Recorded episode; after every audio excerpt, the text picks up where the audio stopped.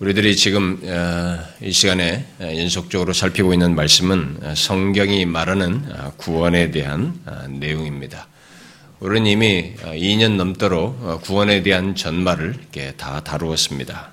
그런데 그런 내용들을 다룬 뒤에 그 모든 구원에 있게 된 최초의 그 시작, 그 근원을 다시 이렇게 회구적으로 살펴보고 있습니다. 그것은 우리가 먼저 읽었던 어, 에베소 1장이 말하는 하나님께서 창세전에 어, 그리스도 안에서 우리를 택하셨다고 하는 이 사실을 우리가 어, 살피고 있습니다. 아, 이것은 사도 바울이 또 사도 외 다른 사도들이 이미 예수 그리스도를 믿어서 구원 얻은 신자들에게 그 사실을 말함으로써 찬송과 구원의 확고함 속에 위로를 얻 갖도록 하고자 했던 의도와 목적을 우리 또한 구원에 대한 모든 내용을 살피고 난 뒤에 갖도록 하기 위해서 저도 사도들의 그 취지를 따라서 이것을 이 구원에 대한 모든 말씀 이후에 연결해서 살피고 있습니다.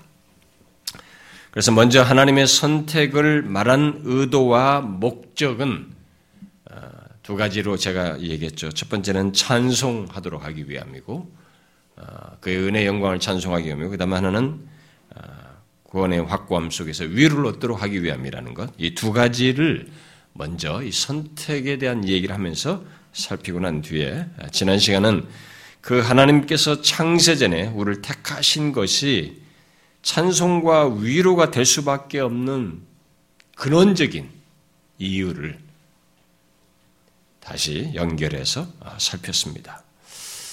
아, 기억합니까? 음, 아, 지난주에 아, 우리 여러분들이 설 명절이어서 많이 이동을 또 하시고 그랬는데 예, 그, 그 대신 이제 외부교인들이 조금 왔는데 음, 어떤 외부교인이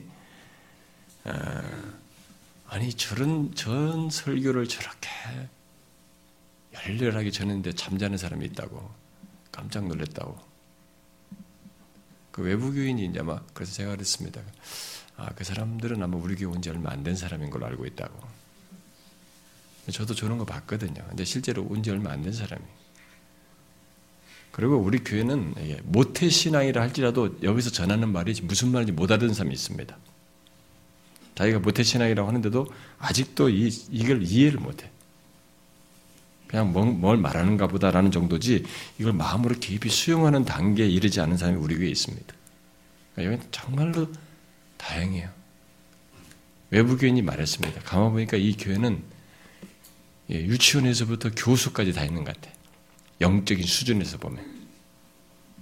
너무 다양하죠.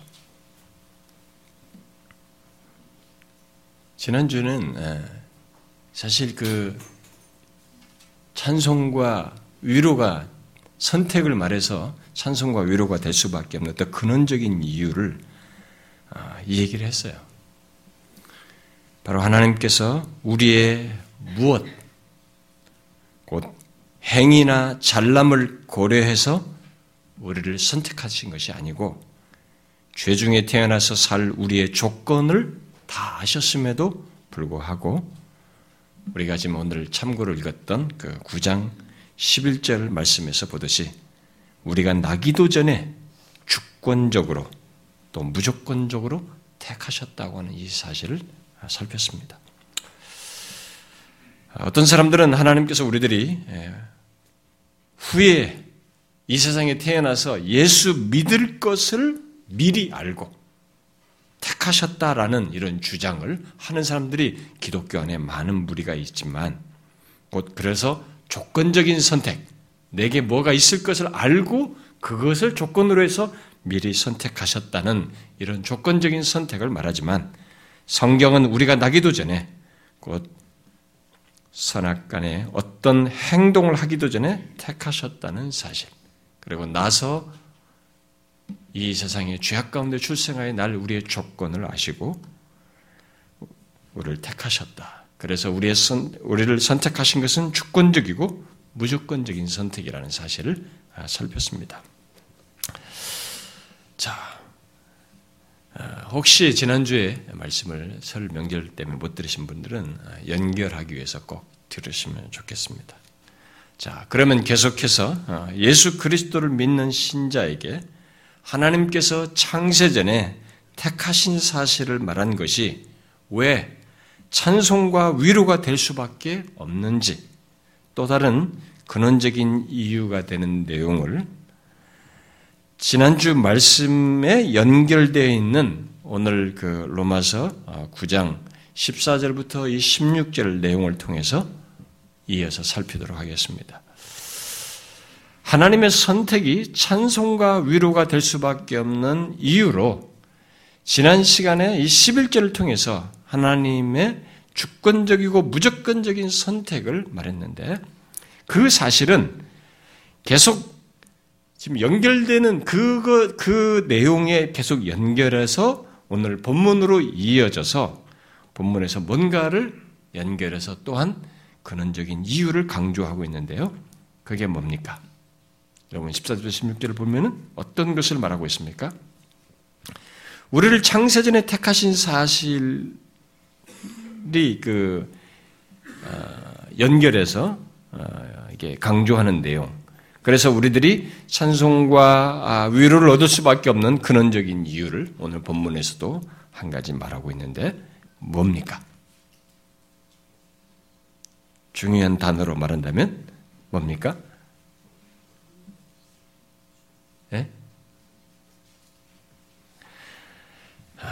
그것은 하나님께서 창세전에 그리스도 안에서 우리를 택하신 것 속에 아, 결국 이 15절, 16절 말씀으로 말하는 게 낫겠죠. 11절 어, 말씀으로 말하면은 나기도 전에 우리를 택하신 것 속에 우리를 향한 한없는 은혜죠. 여기는 극률로 표현했습니다만 한없는 은혜를 베풀어 구원하고자 하셨다는 사실입니다. 이것이 하나님의 선택을 말해서 우리로 하여금 예, 찬송과 위로가 될 수밖에 없는 근원적인 이유로 여기서 지금 제시하고 있는 것입니다. 이것을 바울은 하나님께서 모세에게 말했던 출애굽기 33장 말씀을 인용하여서 말을 하는 것인데 처음 하나님께서 이, 이 사람이 바울이 인용한 이 말씀을 출애굽기 33장에서는 하나님께서 모세에게 뭐라고 말했냐면은 나는 은혜 베풀 자에게 은혜를 베풀고 극률이 여길 자에게 극률을 베푸느니라라고 말씀하셨습니다. 이것을 바울은 은혜 베풀 자를 극률 베풀 자로 바꿔 썼고 그 다음에 극률 베푸는 것을 여기는 불쌍히 여기는 것으로 바꿔서 표현을 했습니다. 강조하지, 강조하는 내용은 다 똑같습니다. 우리가 나기도 전에 택하신 하나님은 바로 그를 은혜의 은혜를 베풀 자, 또 극률 베풀 자로 택하셨다는 것입니다. 우리는 이미 하나님께서 창세전에 우리를 택하신 것 속에 하나님께서 그리스도 안에서 우리를 먼저 사랑하신 것, 또 그 기쁘신 뜻대로라는 말이 시사하듯이 하나님의 기쁨과 자유를 따라서 우리를 택하셨다는 사실에 대해서 제가 언급을 했습니다. 그런데 여기 로마서 9장의 9장 이하에서는 이게 계속되는 이 9장 전체 어, 본문 이하에서 보면은 그 하나님의 택하심은 택하심을 은혜와 연결시켜서 말을 하는 것을 아, 보게 됩니다. 바로 죄악된 그 조건에 있는 우리를 그리스도 안에서 구원하기 위해서 나타내실 하나님의 은혜를 창세전에 이미 품으시고 뜻하셨다는 면에서 여기 11절부터 13절을 말한 뒤에 하나님의 선택의 선택은 극률이 여길 자, 불쌍히 여길 자로 이렇게 하나님의 선택을 말을 하고 있습니다. 이런 선택과 은혜의 관계를 뒤에 11장, 여기 로마서 11장 5절에서는 은혜로 택하심을 따라라고 표현을 하고 있어요. 택하심을 말하는데 앞에다가 은혜로 은혜로 택하심을 따라라고 표현을 하고 있습니다. 오늘 우리가 주목할 사실은 바로 이것입니다. 하나님께서 우리를 선택하신 사실 속에 이해하기 어려운 하나님의 은혜, 오늘 본문으로의 표현으로 말하면 많은 사람들 가운데 나를 극률이 여길 자로 삼으셨다는 이 사실입니다.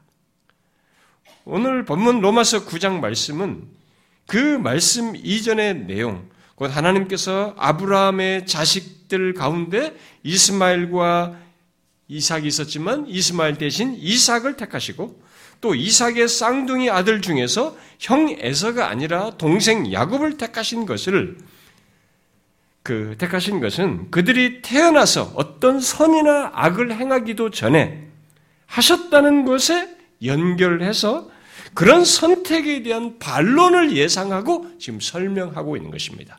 우리가 오늘 살피려고 하는 14절부터 16절의 내용.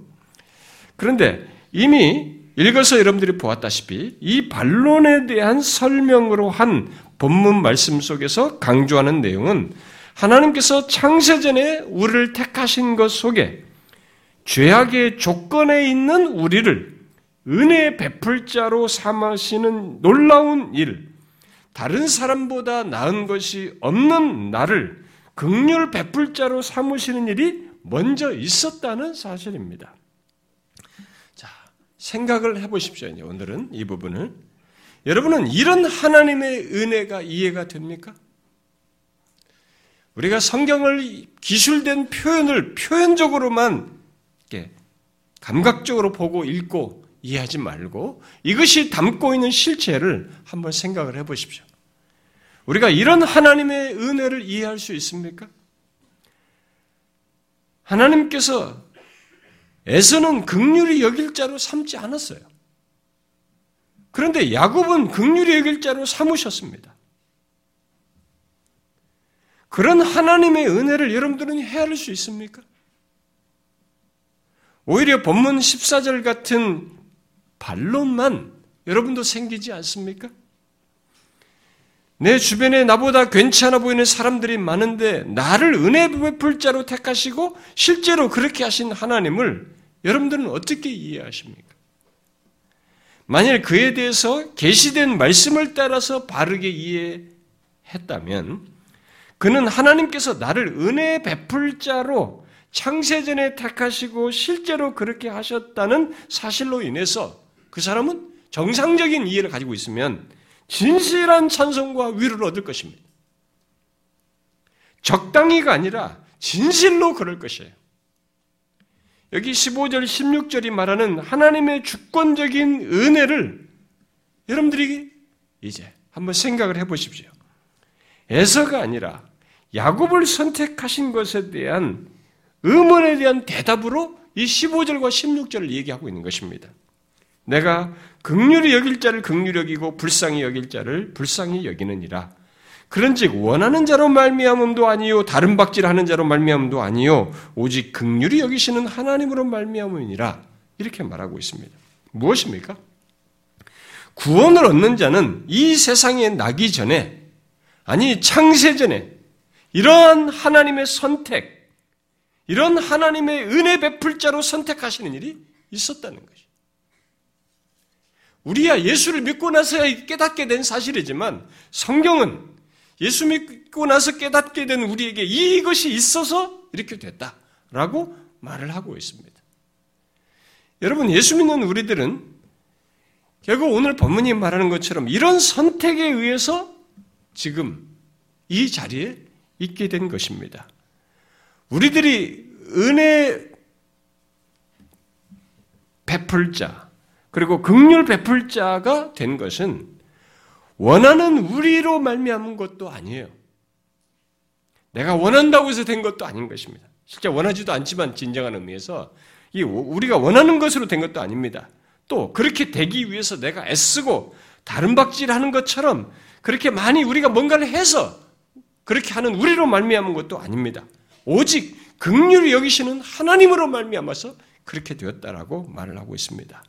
자, 우리가 이것을 주권적인 은혜다라는 말로 표현할 수 있는데, 하나님께서 우리를 주권적으로, 무조건적으로 선택하셨는데, 그 기저에는 죄인의 조건에 있는 우리를 극률이 여기시겠다고 하는 하나님의 사랑과 그의 기쁨과 은혜가 있었다는 것이죠.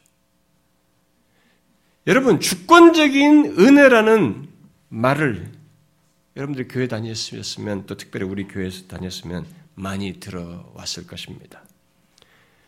근데 그것이 무엇을 말하는지 아십니까? 지금 이거예요.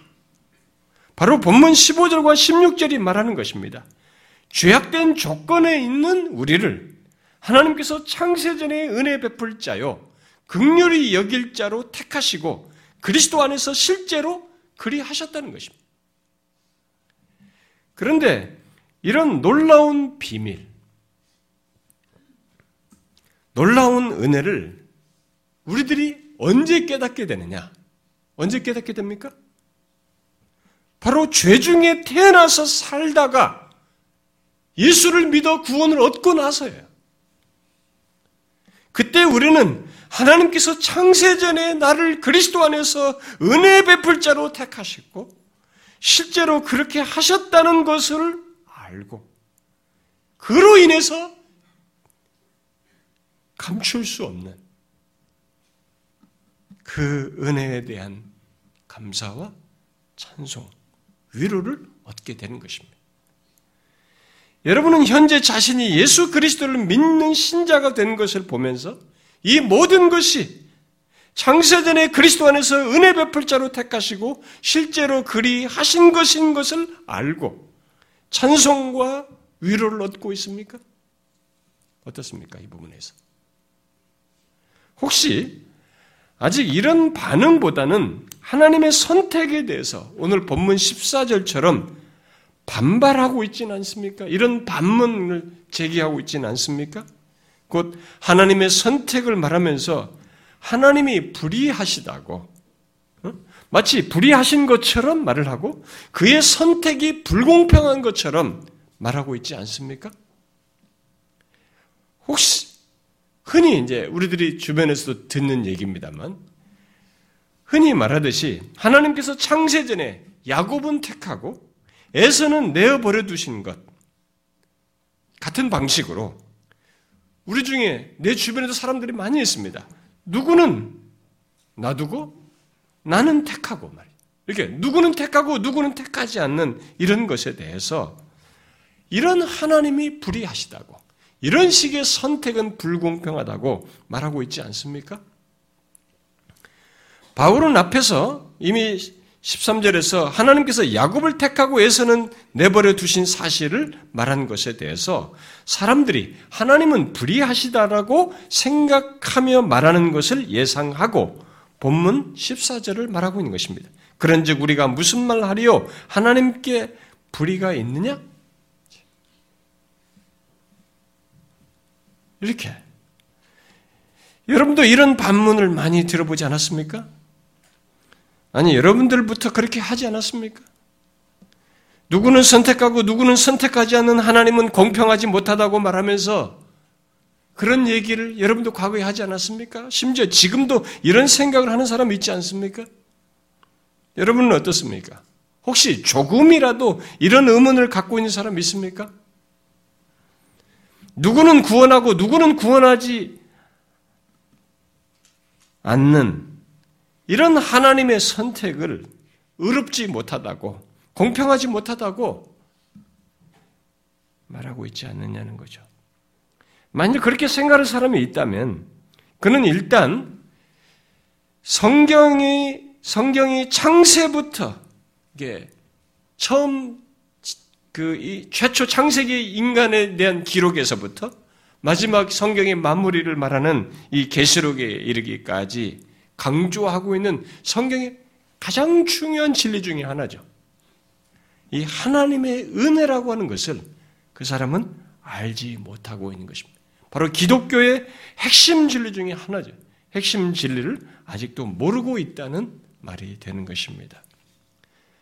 그는 아직도 기독교를 어떤 식으로 이해하고 있느냐면 율법주의적으로 이해하는 것입니다.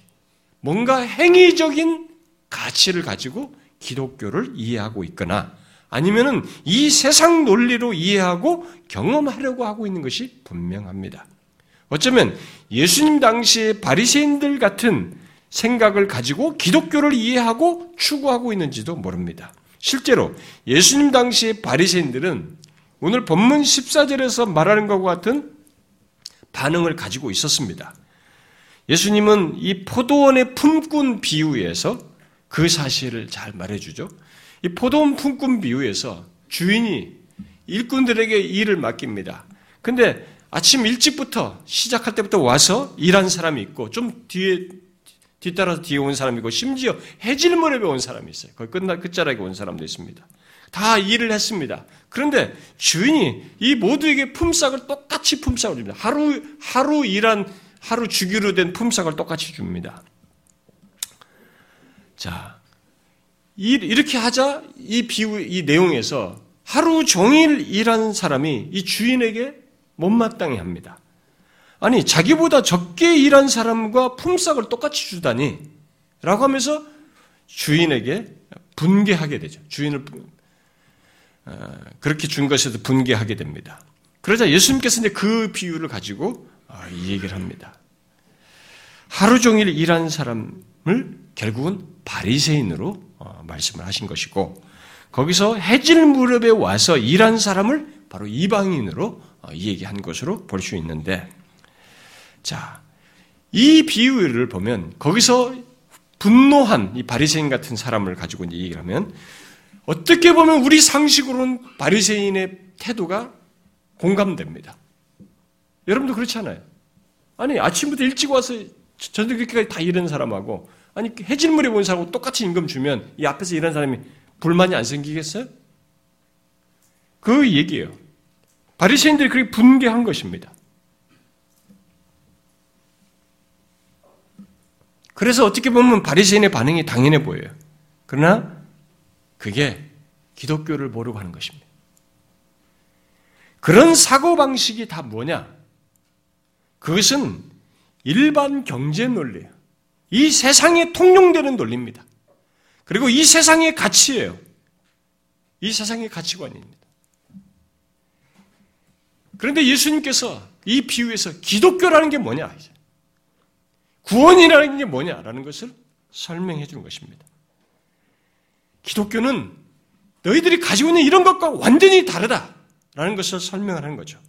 곧 기독교의 특별한 진리를 이 비유를 통해서 말을 한 것입니다. 뭡니까? 바로 하나님께서 죄인들을 향해 나타내시는 은혜에 대해서 얘기하는 거예요. 기독교는 은혜의 종교라는 것입니다. 그것을 말하는 거죠. 그래서 예수님은 주인이 부당하다고 생각하는 이 사람을 향하여서 친구여, 내가 네게 잘못한 것이 없노라.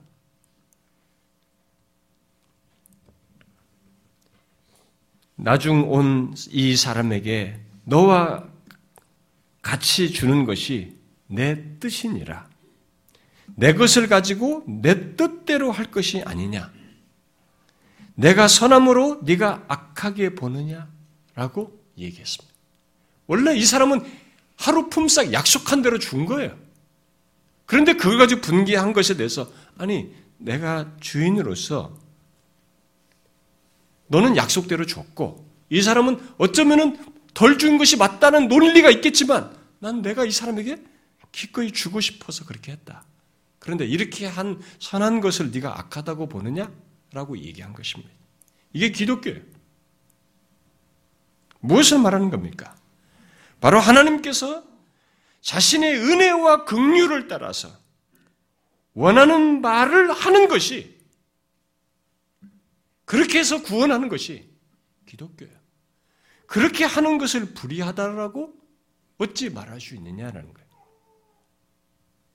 그런데 바리새인들은 그렇게 생각을 했고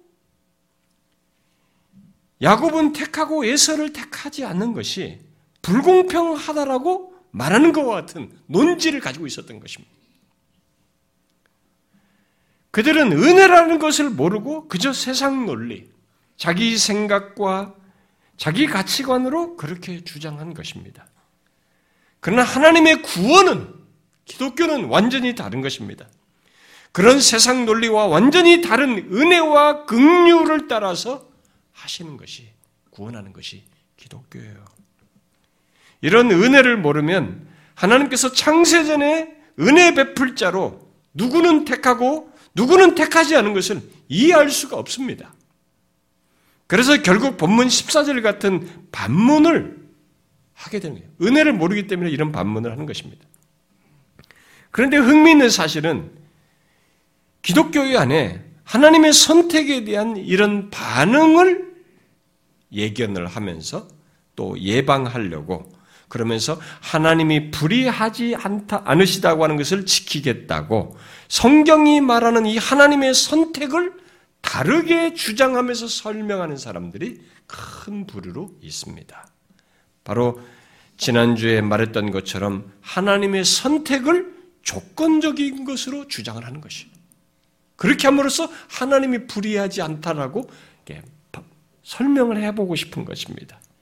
주로 이 아르미니주자들이 그러하는데 그들은 누구는 택하고 누구는 택하지 않는 하나님은 불의하고 불공평하며 독단적이라는 공격으로부터 하나님을 보호하겠다고 하는 그런 심사로 하나님께서 이 어떤 사람이 예수를 믿을 것을 이 세상에 태어난 어떤 사람이 예수를 믿을 것을 미리 아시고 또 그 사람 안에 합당한 무엇을 미리 창세 전에 아시고 택하셨다는 예지론을 주장하는 것입니다. 그런데 그런 주장을 하게 되면 14절과 같은 비난은 피할 수 있을지 몰라도 이미 지난주에 살핀 대로 성경이 말하고 있지 않은 조건적인 선택을 주장하게 되고 바울이 선택을 말하면서 14절과 같은 비난이 있을 것을 예상한 것을 결국 바울이 받은 것 같은 비난을 다른 주장으로 피하는 것이 되는 것입니다. 기독교는 선택을 말하면 이런 비난이 있을 수 있다는 것이에요. 오히려 비난이 있는 것이 정상이죠. 왜? 은혜의 논리로 말하는 이것을 누가 이해하겠어요? 있을 수밖에 없는 것이죠. 바울은 하나님의 선택을 말했을 때 14절과 같은 비난을 받을 것을 예상했고 실제로 받게 되었습니다. 우리가 지금도 받고 있죠. 하나님의 은혜를 이해하지 못하는 사람, 또 하나님의 은혜를 왜곡되게 아는 사람들은 모두 14절 같은 비난을 할 수 있습니다. 누구는 택하고 누구는 택하지 않는 사실만 생각하면 누가 그런 하나님을 불의하지 않다고 생각하겠어요? 당연히 불의하다 이렇게 생각하겠죠. 그렇습니다. 하나님의 선택은 성경이 말하는 하나님의 은혜에 대해서 알지 못하면 누구를 택하고 누구를 택하지 않는 하나님은 이해하기 어려워요. 불이하죠. 그의 선택은 불공평한 것이 되는 것입니다. 그러나 오늘 본문과 뒤에 11절, 11장 5절은 하나님의 선택을 은혜와 연관시켜서 말을 하고 있습니다. 그 때문에 바울은 24절의 질문 뒤에 곧바로 강한 부정의 말로 그럴 수 없느니라 이렇게 말하고 있습니다. 이 헬란 말로 그럴 수 없다면 강한 부정이에요. 이 말은 하나님께서 누구는 택하고 누구는 택하지 않는 것은 결코 불의하지 않으며 오히려 의롭다는 것입니다. 그리고 나서 바울은 뒤에서 하나님께서 어떤 사람들은 구원에 이르도록 택하시고 또 어떤 사람은 그냥 내버려 두셨는지를 이어서 설명합니다. 왜 이것이 불의하지 않는다는가? 않다는 것인가? 먼저 우리가 알아야 할 것은 택함을 받아 구원 얻은 우리는 누구, 누구나 다 국률이 여김을 받고 불쌍히 여김을 받아 마땅한 조건에 있지 않다는 것입니다. 본문 15절은 바로 이것을 전제하고 말하는 것입니다. 여러분, 구원받기 이전의 우리들의 조건이 어떻습니까? 이 땅에 태어나서 존재하는 인간 중에 그 누구도 선택받아 구원받을 받기에 합당한 그리고 구원받을 게 마땅한 조건을 가지고 있지 않습니다. 오히려 우리의 마땅함은 그와 정반대죠. 우리들이 범한 죄의 싹스로 멸망을 받는 것이죠. 이것이 마땅하죠. 이것이 하나님의 공의입니다. 따라서 하나님의 선택의 은혜와 그리스도의 죽으심을 통한 대속함이 없다면 우리의 죄를 대신 지어서 처리해 주시는 것이 없다면 인간에겐 오직 공의에 따른 멸망 외에는 다른 것을 생각할 수 없는 조건에 있는 것입니다. 그런 조건에서 인간은 하나님께서 누군가를 택하신 것에 대해서 불의하시다거나 불공평하다는 등의 말을 할 수가 없어요. 만일 그런 말을 한다면 그는 자신의 조건을 알지 못하고 자기가 어떤 인간인지를 알지 못하고 마치 하나님께서 마땅히 은혜를 주시하는 것으로 생각하는 것입니다. 그것은 마치 여러분이 지나가는 어떤 사람에게 당신이 나에게 마땅히 은혜를 베풀어야 되고 나에게 마땅히 이것 이것을 해줘야 한다고 말하는 것과 같은 이치예요. 여러분 지나가는 그 사람이 내게 그렇게 해줄 이유가 어디 있어요? 값없이 뭔가를 해줄 그런 의무가 있습니까? 없는 거예요. 특히 공의로운 하나님께서 죄에 대해서 철저하게 죄를 죄에 대해서 판단을 하고 심판을 하셔야 하는 이 공의로우신 하나님께서 에서든 야곱이든 또 예수를 믿는 우리든 예수를 안 믿는 누구든 그들 모두에게 은혜를 주셔야 할 의무는 없는 것이에요. 그러니까 하나님께서 죄악 중에 태어나서 존재하는 인간들 중에 아무도 선택하지 않으셔도 그의 공의와 의에 조금도 어긋나지 않는 것입니다. 우리들이 하나님의 선택과 관련해서 먼저 알아야 할 사실이 바로 이거예요. 이것을 알지 못하기 때문에 사람들이 자꾸 선택에서 딴소리를 하는 것입니다. 그런 조건에서 죄악 가운데서 멸망해야 하는 조건에서 누군가가 구원을 얻게 됐다면 이건 뭔가 이 사람이 지금 도대체 뭐가 있는 것입니까? 뭐가 이 사람에게 있게 된 것입니까? 그를 하나님께서 은혜 베풀 자로 삼으시고 값없이 은혜를 베푸셨다는 것을 말하는 것입니다. 하나님께서 야곱을 택하시고 예수 믿는 우리를 택하신 것은 바로 그 사실을 말하는 것이에요. 이 사실을 바울은 뒤에 11장 5절에서 은혜로 택하심을 따라라고 표현한 거예요. 그리고 에베소서 1장 4절부터 6절은 창세전에 택하신 것을 말한 뒤에 그의 은혜의 영광을 찬송하게 하려 합니다. 오늘 본문에서는 극률과 불쌍히 여김으로 표현하고 있는 것입니다. 우리가 무엇을 해서 은혜의 베풀자로 삼으신 것이 아니고 우리들이 행한 것과 상관없이 멸망받을 조건에서 오직 극률이 여기시는 하나님께서 우리를 택하셨고 그 긍휼을 실제로 베푸셨다는 것입니다.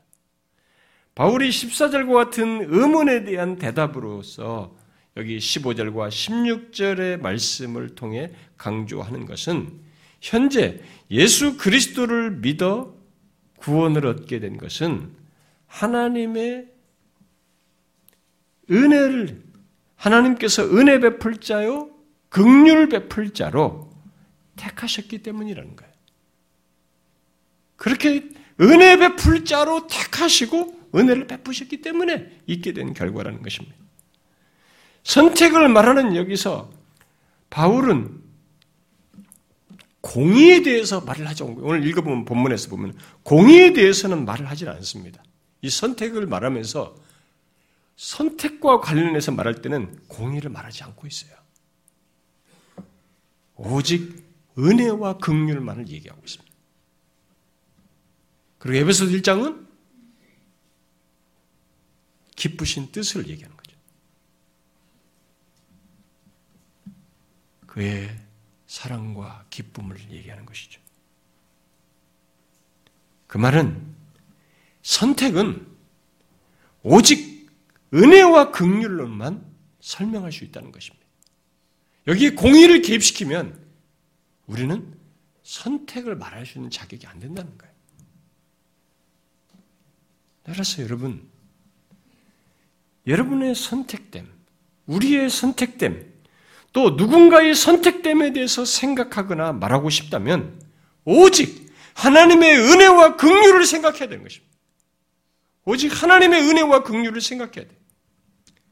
멸망, 멸망, 멸망받을 조건의 우리를 은혜 베풀 자로 하나님께서 택하시고 실제로 그렇게 하셔서 우리들이 이 자리에 있게 됐다는 사실을 생각해야 되는 것입니다. 왜 내 주변에 많은 사람들이 있는데 왜 그들 중에 나인가? 심지어 우리들의 가족들 중에도 있어요. 친족들 중에도 그렇게 예수를 믿게 하고 싶어도 안 되죠. 심지어 부부 사이도 안 돼요, 어떤 데는. 그렇게 노력을 하고 믿도록 돕고 싶고 뭔가 하려고 하는데도 끝까지 안 하고 죽어요. 어떤 사람은. 왜 나인가? 오직 그 설명은 하나님의 사랑과 그 사랑을 은혜와 극률로 나타내신 것입니다.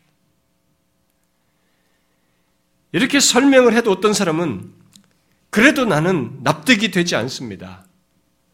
만일 하나님께서 누군가를 은혜로 택하셨다면 그 은혜는 다른 사람에게도 똑같이 베풀어야 공정하지 않습니까? 라고 질문할지 모르겠어요. 그러나 그런 말 역시 하나님의 은혜가 무엇인지를 알지 못하고 말하는 것입니다. 왜 그렇습니까? 하나님의 은혜를 말하면서 여전히 그 은혜를 다른 사람에게도 똑같이 베풀어야 한다는 당위성을 말하고 있기 때문에 그래요. 은혜란 당위성을 따라서 주어지는 게 아닙니다. 만일 어떤 당위성에 의해서 은혜를 베푼다면 그것은 더 이상 은혜라고 할 수가 없는 거예요. 조건이 아는 되는 사람에게 이 베푸는 쪽에서 값없이 주는 것인데 어떤 이 사람이 받을 조건과 당위성을 가지고 얘기하는 것이어서 이건 당위성을 말하면 그것은 더 이상 은혜라는 말을 쓰지 말아야 됩니다. 앞에서 말한 대로 죄악 가운데 있는 인간에게 당위성이라고 하는 말을 굳이 쓰겠다면 그것은 공의와 관련해서 써야지 은혜와 관련해서 쓸 수 있는 말이 아니에요. 그러므로 죄악 가운데 있는 인간이 하나님께 마땅히 은혜를 하나님께서 은혜를 베풀어야 하고 긍휼을 베풀어야 한다고 요구하는 것은 있을 수가 없는 것입니다.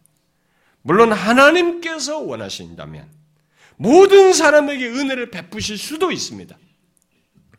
그럴 능력도 있고 그러실 수 있는 분이시죠. 그러나 하나님께서 그렇게 하실 수 있음에도 불구하고 그렇게 하지 않고 그 가운데서 은혜 줄 자에게 은혜를 베풀고 극률이 여길 자를 택하여서 극률이 여기신 것이.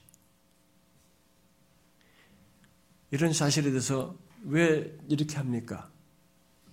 아까 뭐라고 그랬어요? 그 제가 품꾼 비유에서.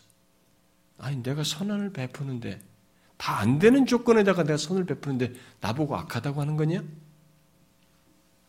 그런 것이 되는 거죠. 그런데 이런 사실에도 불구하고, 어떤 사람이, 왜 하나님 그러면 그렇게 합니까?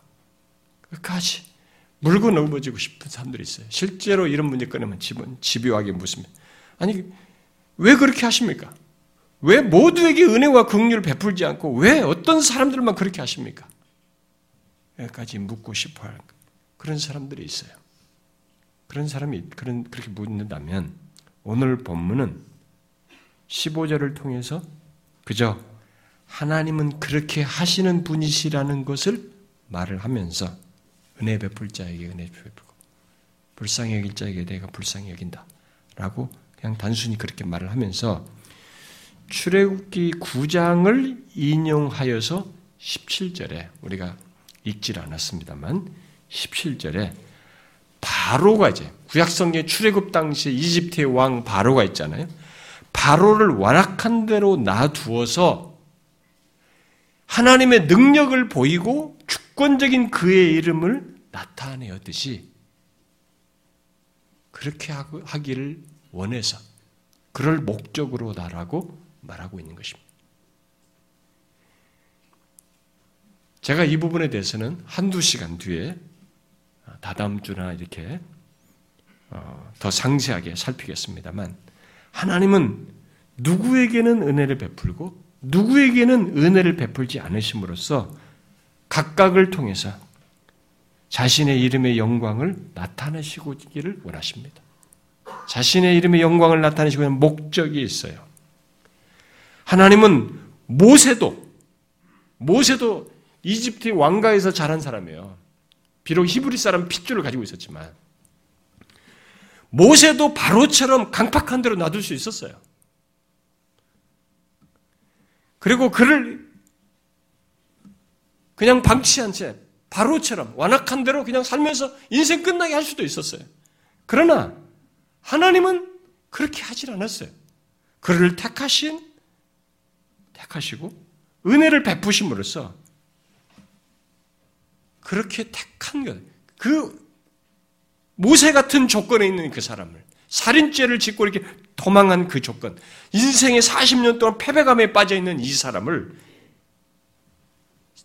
택한 택함으로써 그를 통해서 영광을 받으신 거예요. 반대로 바로는 그저 강팍한 대로 그냥 놔둠으로써 하나님을 거스리고 대항하는 자에 대한 하나님의 공의와 능력이 무엇인지를 드러냄으로써 하나님을 드러내는 그의 이름의 영광을 드러내는 일을 각각 쓰는 것입니다. 선택돼도 선택되지 않아도 각각 하나님의 이름의 영광을 드러내도록 하시는 그런 뜻이 기저에 있어요. 더 묻고 싶다면 성경은 거기까지 말해주는 것입니다. 이 둘 사이의 차이는 곧 선택되어서 구원받은 자와 그렇지 않은 자 사이에서 중요한 것은 하나님의 은혜와 긍휼이에요. 둘 다 하나님의 공의를 따라서 멸망받아 마땅하다는 면에서는 둘 다 같아요. 모세나 바로나 공의를 보면은 공의를 따라서 보면 둘 다 똑같은 조건에 있습니다. 그러나 그 조건에서 선택되어서 구원받은 사람에게는 한 가지 중대한 차이가 있을 뿐이에요. 뭐예요? 하나님께서 그를 은혜 베풀 자로 극률 베풀 자로 택하셨고 베푸셨다는 것입니다. 은혜와 극률의 차이가 있어요. 성경이 선택을 말하면서 계속 강조하는 것은 이것입니다. 선택되어 구원받은 사람은 심판받아 마땅한 사람들인데 하나님께서 은혜를 긍휼을 베푸셨다는 것입니다. 그것도 창세전에 그렇게 하기로 그럴 자로 택하셨다는 것입니다. 여러분, 이 세상에 하나님의 은혜를 받아 마땅한 사람은 아무도 없어요. 심판을 받아 마땅한 사람은야, 우리 모두가 그런 조건에 가지고 있지만, 은혜는 아니에요. 우리는 이 사실을 정확히 또 풍성히 알아야 합니다. 여러분이 지금 예수 그리스도를 믿어 구원을 받았습니까? 그것은 그 어떤 말로도 표현할 수 없는 사실이 내포되어 있어요. 하나님께서 창세전에 은혜 베풀 자로 택하시고 멸망받을 조건에서 실제로 은혜를 베푸시는 이 어마어마한 배경이 뒤에 있는 것입니다. 그래서 예수 믿는 자리에 있게 된 거예요. 왜 많은 사람들 중에 나입니까? 라는 질문이 뒤늦게 우리는 이것을 알고 나서 하게 되는데 그 질문에 대한 대답은 오직 하나님께 있습니다. 인간에게 없어요. 바로 본문 16절 하반절 말씀대로 오직 극률이 여기시는 하나님으로 말미암음이니라. 이게 대답이에요. 하나님은 나를 그렇게 하기를 기뻐하셨고 사랑하셨으며 그 사랑을 마침내 죄악 가운데 있는 나를 향하여 은혜를 긍휼을 베품으로써 입증하신 것이죠. 드러내신 겁니다. 예수 믿는 것의 영광스러움과 복됨이 바로 이것이에요. 이 배경이 있는 것입니다. 그 놀라운 사랑과 은혜를 우리가 어떻게 다 이해하며 헤아릴 수 있겠습니까? 여러분들은 이해할 수 있겠습니까? 하나님의 사랑과 은혜를 뭐 무한한데 우리 이해를 돕기 위해서 이 정도 공간으로도 한번 생각해 봐요. 성경 하나님의 사랑과 무한성인데 무한한데 한계를 지을 수 없는데 일단은 한계를 지어서도 한번 생각해 보자고. 이 정도 공간으로 하나님의 은혜와 사랑을 말한다면 우리가 그 하나님의 은혜와 사랑을 이해하는 것은 이 공간 안에 먼지 하나 정도밖에 안 될 겁니다. 그 실제성에서 보면은 우리는 그 수준이에요. 하나님은 불의하지 않으시면서 결코 불공평하지 않으시면서 우리를 택하신 것입니다. 곧 우상을 섬기던 땅 갈대아 우르에서 갈대아 우르 땅 이라크 땅에는 그 당시에 우상을 섬기던 사람들이 대부분 전, 전부였어요. 그 땅에서 우상을 섬기고 있던 아브라함을 불렀듯이 또 1세기 당시에 주변의 기독교에 대해서 반감 갖고 또 나름대로 예수에 대해서 여러 가지 다양한 생각을 가지고 있던 사람들, 성품 면에서 이런 다양한 모습들이 있었지만 거칠지 않고 오히려 또 거칠지 않은 사람들도 제법 있었지만 그 가운데서 예수 믿는 자들을 죽이겠다고 했던 죽이려고 애를 썼던 다섯 사람 사울을 택하셨듯이 오늘날에도 나보다 여러모로 난 사람들이 많고 그들 누구보다도 죄에 있어서 난 것이 없는데 하나님은 바로 그런 우리를 택하셔서 마침내 구원하셔서 이 자리에 있게 하신 것입니다. 이 자리에 있는 이 배경에는 창세전으로 거슬러 올라가는 선택이 있는 것이죠.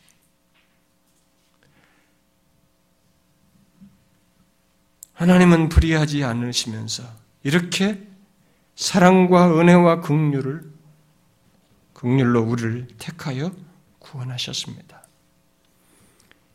이런 사실을 생각할 때마다 우리는 불쑥불쑥 떠오릅니다. 왜 나인가? 라고 묻게 됩니다. 그러나 그에 대한 대답은 내 안에 없습니다. 왜냐하면 나는 멸망받아 마땅한 조건에 있고 상대적으로 나보다 괜찮은 사람들로 둘러싸여 있어서 내 안에 있을 수가 없어요. 비교를 해보면 이 우리가 사는 세상에서도요. 그냥 이 세상적 기준으로만 봐도 우리는 여러분들이 아무리 베스트 최고의 사람이라 할지라도 최고들 속에 싹 끼면은 여러분보다 더 뛰어난 사람이 또 있습니다. 유학을 가보면 공부 잘하는 사람들이 많이 와 있어요. 근데 거기 가보면 공부 잘한다고 생각했는데 자기보다 더 앞선 사람이 또 있어요. 그리고 이미 그 공부를 마치고 교수하는 사람이 또 있고. 이렇게 앞선 사람이 끝없이 있기 때문에 이 세상 기준으로만 봐도 그런 것만 가지고 따져도 왜 나인가에 대해서 우리 안에서 답을 찾기는 어려워요. 그런데 똑같이 죄악된 조건이 죄로 인해서 멸망받을 조건이 다 있어요. 거기에다가 플러스로 다른 여러 가지 덕망이나 모든 것을 볼 때도 부족해 보이는데 왜 나인가에 대한 이 질문이 우리를 의아스럽게 만들지만은 이 질문에 대한 답은 내 안에 없습니다. 오직 하나님께 있어요. 나를 택하시는 하나님께 있는 것입니다. 그분의 기쁘신 뜻, 그러니까 그의 기쁨과 사랑에 있는 것입니다. 그 사랑을 은혜와 극률로 역사 속에서 죄악된 조건에 있는 나에게 베푸신 것, 거기에 이유가 있는 것이에요. 나를 은혜 베풀 자로 택하신 것입니다. 이것을 창세전에 그리스도 안에서 하나님께서 하신 것이에요. 모든 것이 하나님께서 창세전에 미리 아심 속에서 행하신 것입니다. 이 놀라운 사랑과 은혜와 긍휼 여러분은 이해가 됩니까? 하나님은 지금의 우리와 같은 자를 그런 배경 속에서 구원하심으로써 자신의 이름의 영광을 드러내십니다. 진짜로 내가 구원받는, 구원받은 것을 보면은 우리 자신들이 정직하게 성경에 게시된 바를 따라서 인간에 대한 이해를 가지고 내가 구원받은 것을 보게 되면 이것은 완전히 하나님께서 하신 것이고 그의 은혜이고 깊으신 사랑이라고밖에 말할 수가 없는 것이. 그래서 오직 하나님의 이름과 영광을 드러낼 수밖에 없습니다. 정직한 사람이라면 그래요. 그의 은혜의 영광을 찬송할 수밖에 없는 것입니다. 여러분은 그런 결론에 이르지 않았습니까?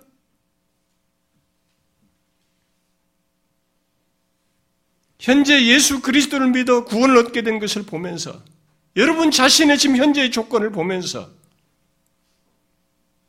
나 같은 자가 구원받은 것을 보게 되면 이것은 완전히 하나님의 은혜이다. 아니, 내 안에서는 무엇을 말할 수가 없다. 이건 정말로 하나님의 극률이다. 헤아릴 수 없는 그분의 사랑이다. 이렇게밖에 말할 수 없지 않습니까?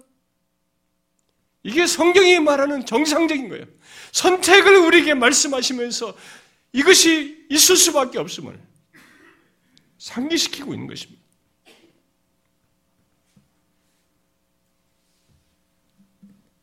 저는 목사인 제 자신을 보면서도 절절하게 그것을 인정하게 됩니다. 출신 성분과 저의 죄악된 본성, 끝없이 솟구치는 자기중심성과 이기심, 한없이 모자라는 성품, 주변에 누구와 비교해봐도 너무나 모자라는 성품, 그리고 지금껏 범해온 죄악들, 그리고 심지어 예수 믿어 구원을 얻었다고 함에도 불구하고 성품과 생각과 행실에서 아직도 많은 문제와 결함과 죄를 가진 그런 제 자신을 보게 될 때 이런 조건의 나를 창세전에 은혜 베풀 차로 택하시고 그리스도 안에서 구원하신 것은 달리 설명할 수가 없습니다. 이것은 오직 하나님의 사랑과 은혜와 극률이라고밖에 말할 수가 없어요. 그렇지 않습니까? 여러분도 그러지 않습니까? 정말로 나라는 존재를 하나님의 은혜가 아니면 도저히 하나님을 믿을 수가 없고 믿지도 않을 그런 우리들입니다. 또 하나님의 극률이 아니면 구원으로 나오는 것은 생각할 수도 없고 그 누구도 나를 감당할 수 없는 것이 예수 믿는 것에 관한 한 하나님의 은혜가 아니면 누구도 감당할 수 없는 것이 우리 자신이에요. 그렇지 않습니까? 여러분, 예수 믿는 것에 관해서만큼은 아무리 이 사람이 세상에서 나이스한 사람이고 성품이 어떻고 어떻고 해도 뭐 실력도 있고 능력이 있어도 예수 믿는 것에 관해서만큼은 하나님의 긍휼이 아니면 이 사람은 감당 못해요. 그게 우리입니다. 현재 예수를 믿게 된 우리를 두고 성경이 그렇게 설명하는 거예요. 네가 구원을 받았느냐? 예수를 믿게 됐느냐? 창세전에 하나님께서 너를 은혜 베풀 자로 긍휼을 베풀 자로 택하셨고 그것을 그리스도 안에서 그 조건에 있는 죄악에 있는 조건에 있는 너를 향하여 은혜를 베풀므로써 이렇게 된 것이다. 너의 구원의 스토리는 그렇다. 말해준 것입니다. 그런데 이 사실을 알고 나니 우리 속에서 뭐가 일어납니까? 뭐가 일어납니까? 아니, 왜 나입니까?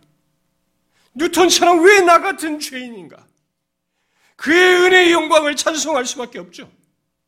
이렇게 하신 하나님을 도대체 어떻게 말하겠어요? 다른 반응을 할 수 있습니까? 그렇게 창세전에 택하셔서 이루신 구원이니 이 구원은 또한 얼마나 견고해요. 찬송과 위로를 얻을 수밖에 없는 것이죠.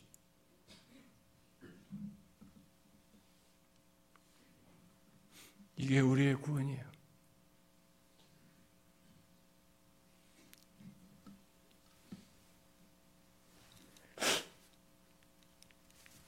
혹시 여러분 중에 하나님께서 나를 선택하셨는데 나의 삶은 이렇고 나는 뭐 어떻고 저떻고 이렇게 말하는 사람이 있습니까? 아직도 은혜를 모르십니다. 아직도 은혜를 모르셔요. 그 말조차 할 수 없는 존재라는 것을 아직도 모르고 있는 것입니다. 뭐 어쩌라고요? 힘들고 죽겠고 어렵고 힘들고 하나님이 극률 은혜 안 베푸면 똑같아요. 죄악이 있는 세상이에요. 타락한 세상입니다. 여기는 악이 있는 세상이에요. 찔르고 죽이고 병들고 그렇게 하다가 죽는 세상이에요. 이게 타락함으로써 세상 구조가 그렇게 돼버렸어요. 자연계까지 인간의 타락과 함께 모든 것이 타락해버렸습니다. 그래서 악이 횡행하는 것이 이 세상 구조예요, 지금. 그래서 여의 조건에 있는 우리에게 하나님께서 은혜와 긍휼을 베풀지 않으면 그냥 병 걸린 사람은 그 병 걸린 대로 힘들면 힘든 대로 그렇게 살다가 서로 싸우다가 그렇게 흥분하고 그렇게 하면서 혼자 뭘 하다가 불평하고 힘들고 주다 투덜대다가 그냥 죽는 거예요. 그리고 죄에 따라서 멸망하는 것밖에 없는 것입니다. 나의 힘든 걸 가지고 지금 컴플레인하는 게 아니에요 지금. 그런 조건에 있는 나에게 하나님께서 구원하신 거예요. 은혜와 긍휼을 베푸신 것입니다. 이걸 생각하셔야지. 아직도 은혜를 이해하지 못하고, 아직도 내 생각과 내 원함과 내 주장만을 하는 것은 하나님의 은혜와 사랑과 긍휼을 모르는 것이죠. 여러분, 예수 믿는 우리에 대한 설명은 다른 걸로 설명할 수가 없습니다. 하나님의 은혜와 긍휼이에요. 이것을 창세전에 계획하셨습니다. 창세전에 기뻐하시고 나라는 존재를 아니 그게 어떻게 가능하냐? 하나님이니까 가능한 것이. 이 고유한 인격체, 유일 독특한 각각 개별체의 인격체를 창세전에 미리 하시고 택하셔서 은혜 베풀 자로 극률 베풀 자로 택하셔서 그리스도 안에서 우리를 실제로 은혜를 베푸신 것이 죄악 가운데 태어나서 살아가는 우리에게 그래서 부르시고 의롭다 하시고 예수 믿도록 부르신 것입니다. 우리의 구원의 스토리는 이렇게 어마어마합니다. 여러분 이것을 아십시오. 예수 믿는 것의 복됨과 이 구원의 놀라움을 하나님의 선택과 관련해서 정확히 아시고 찬송과 위로 마땅하죠. 그의 은혜 영광을 찬송해야 하고 그렇게 하셨으니 이 구원이 얼마나 확고합니까? 위를 얻어야 되겠죠.